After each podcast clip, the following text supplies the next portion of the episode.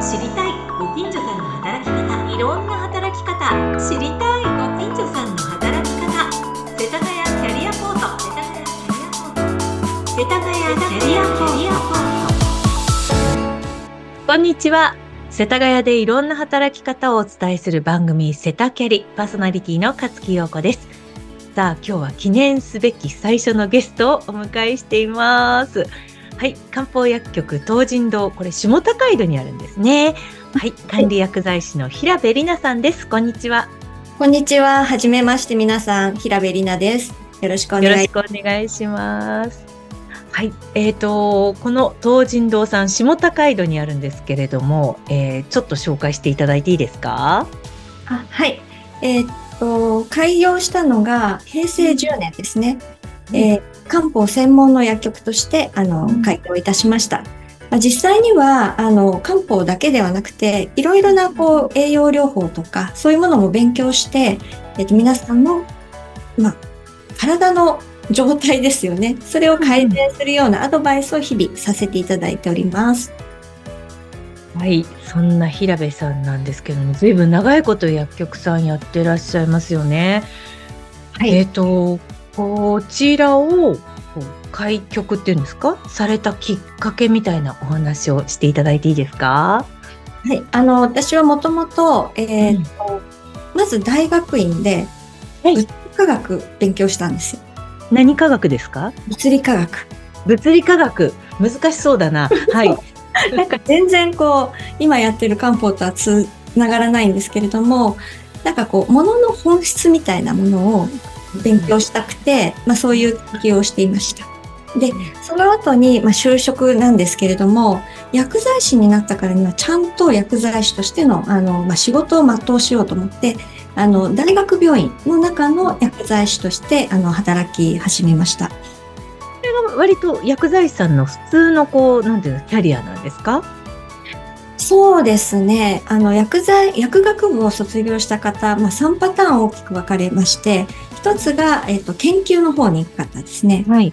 薬を作ったりの研究の方と、うん、それから、えっ、と、同じ薬剤師をするとしても、あの、調剤薬局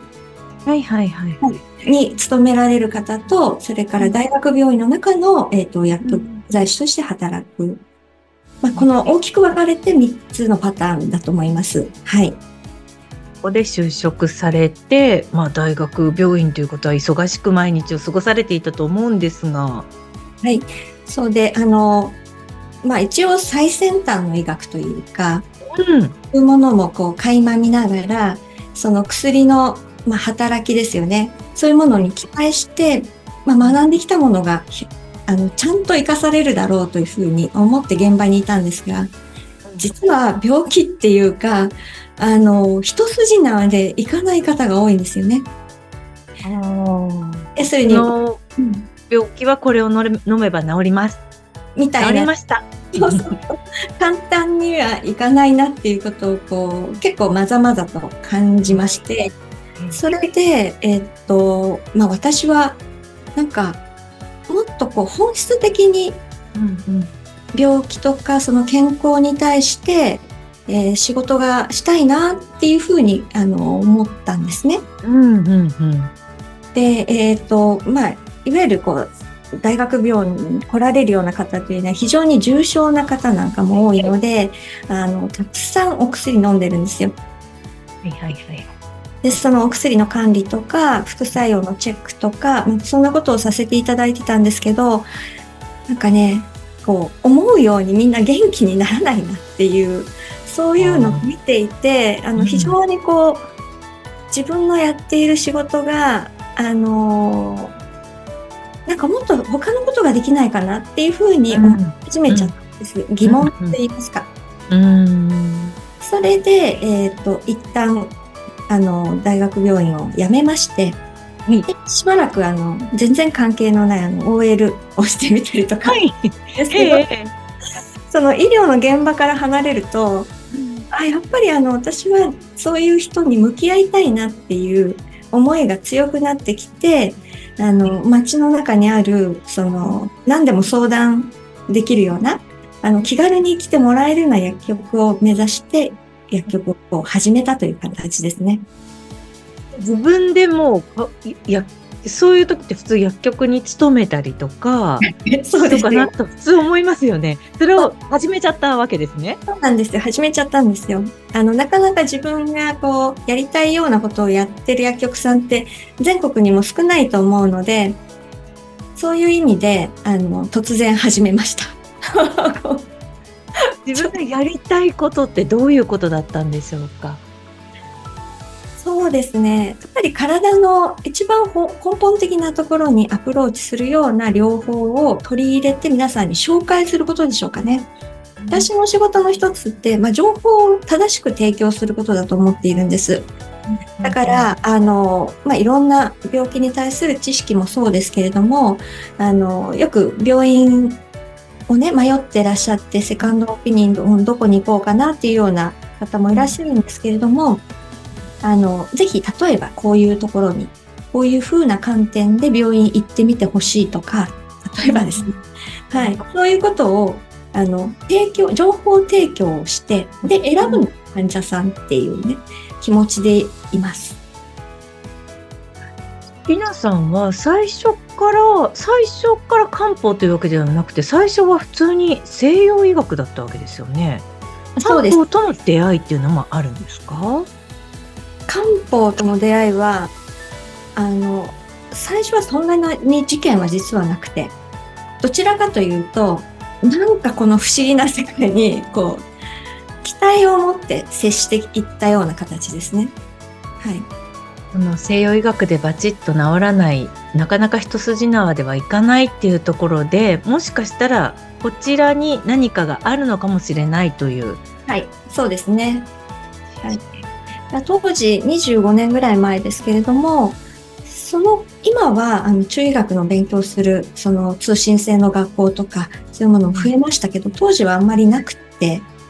い、もう本当に日曜日ごとにあの地方のね漢方の大科の先生のところに勉強に行くみたいな形で平日は薬局その日曜日はそういうところに学びに行くっていうそういう日々を過ごして最初の頃はちょっと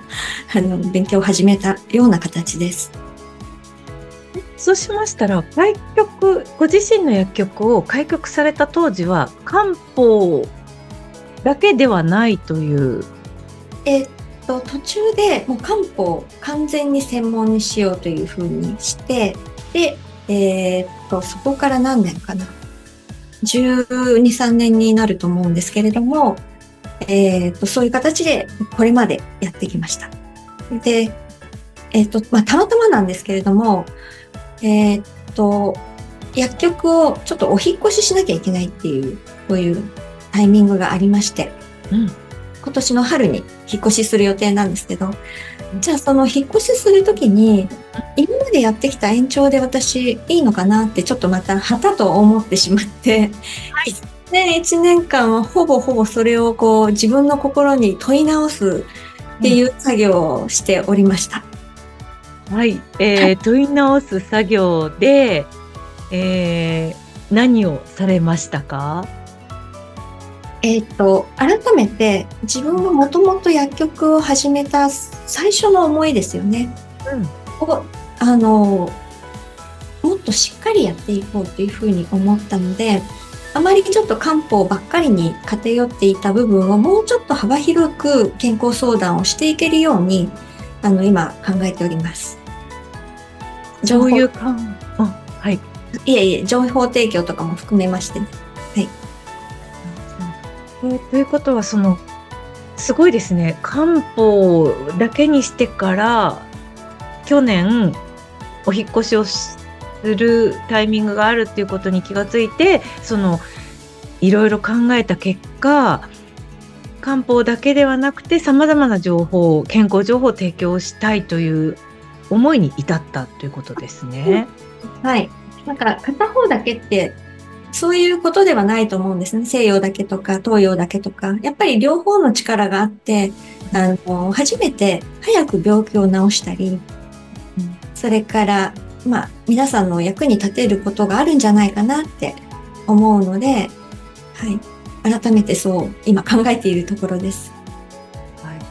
これあの世田谷区の講座に通われたようなんですけれども、はい。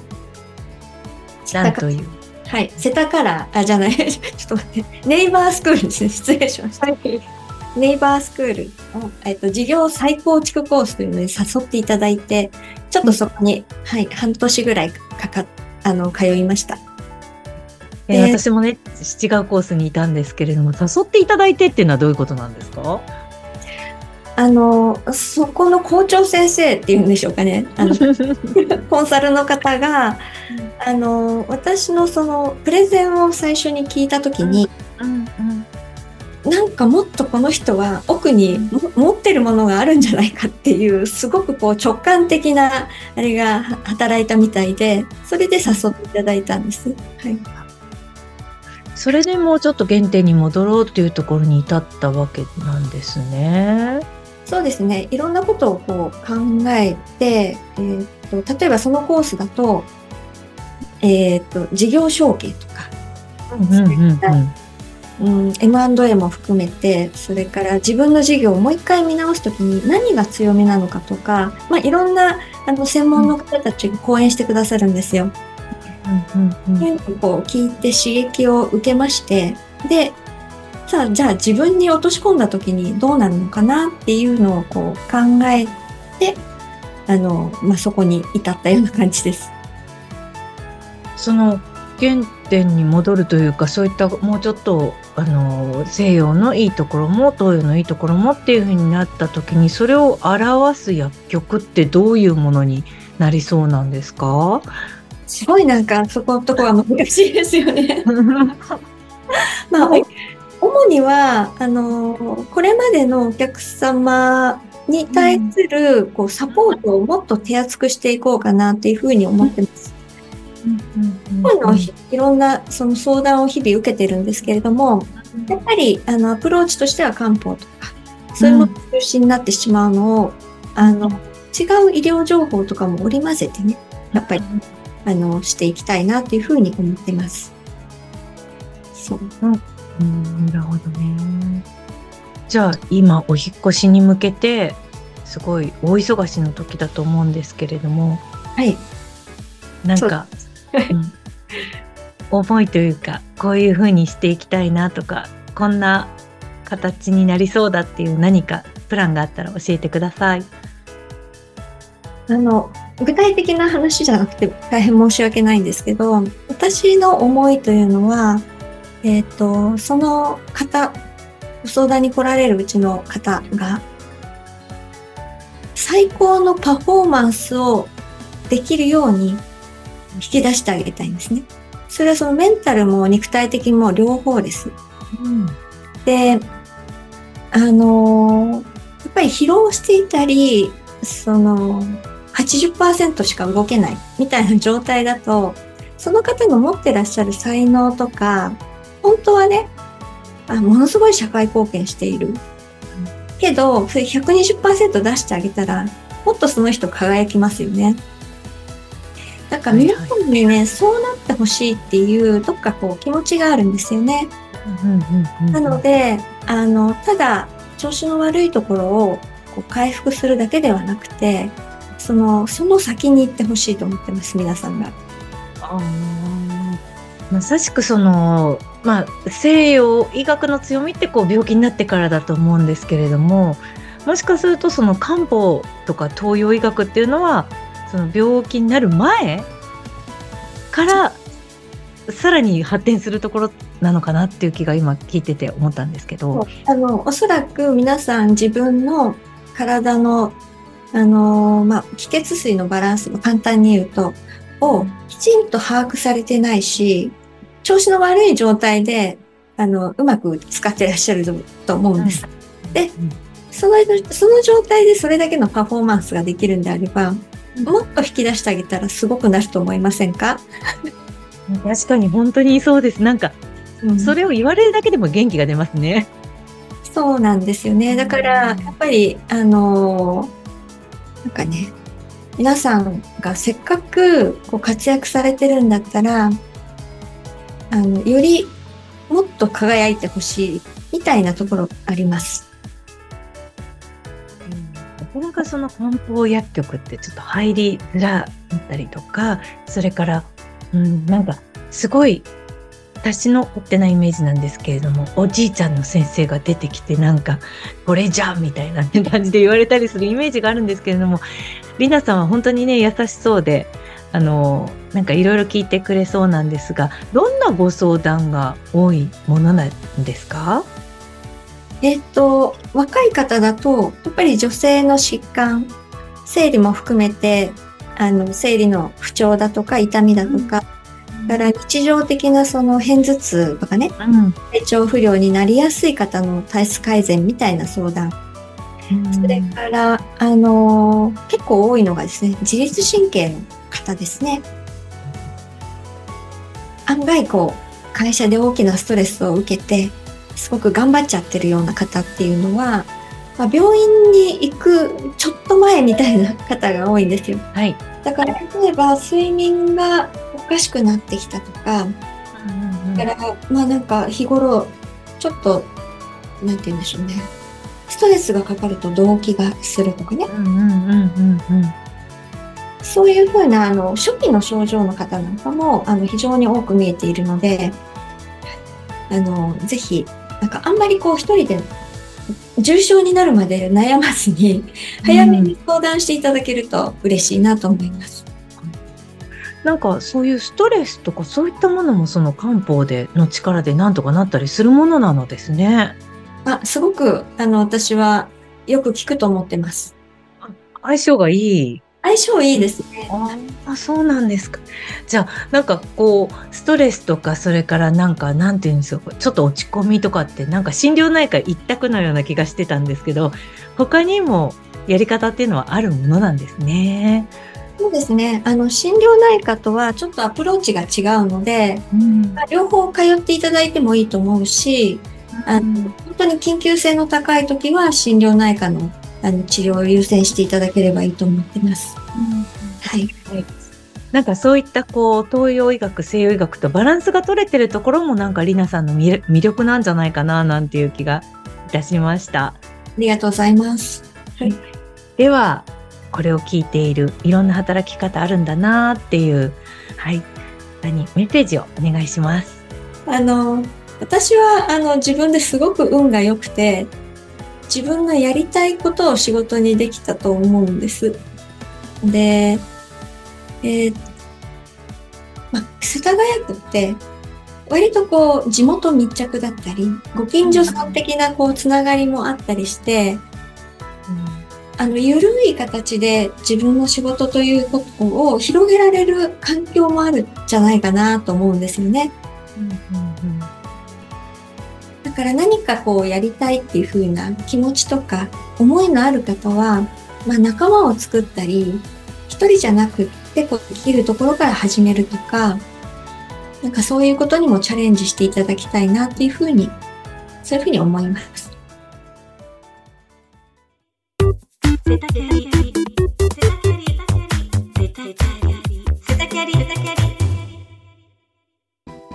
ここからは私のホットスポットのコーナーです。世田谷区内でホッとできる場所とかね、それからカフェ、レストラン、そんなところをご紹介いただきたいと思います。では、りなさんのホットスポットはどこでしょうか？はい。えっ、と、お店から近い下高井戸にコロ、コロラドという古い感じの喫茶店があって、これがめちゃめちゃ、あの、メニューとかのセレクトですね。すごくほっとする内容なんですよ。で、近所の年配の方たちの憩いの場所になっているので、あの、行くとなんかお互いにこう、あ、何々ちゃんとか呼び合ってる姿も結構見かけるし、いいところだなというふうに思ってます。はい。そしてもう一つあるみたいですね。はい。もう一箇所が菅原神社さんですね。はい。はい。なんかあの、神社ってすごくこう、すがすがしい気持ちになる場所でもあると思うんです。で、あの、お祈りする、祈るっていうことの語源っていうのは、意は自分の意ですね。意志の意を、祈るっていうのは、あの、宣言する場所なんですよ。だから、自分が今、こうありたいとか、ちちょっと思ったことをそこで神様に報告してくると、自分のためにも宣言して、それをこう次につなげるっていうことになると思いますので、近所の神社さんでいいと思うので、神社っていうのはそういう、あの、いい気をもらえる場所だなっていつも思ってます。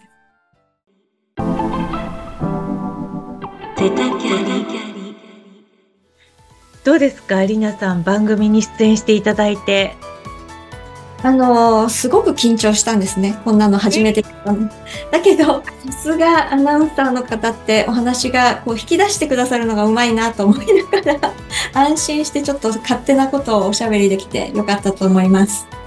いえいえ、大変ね、ためになりました。皆さんもね、あの、もしよかったら、またりなさんに会いに近くなので行っていただければなというふうに思います。以上、世田谷でいろんな働き方をお伝えする番組、セタキャリ。お相手は、勝木陽子でした。さようなら。さようなら。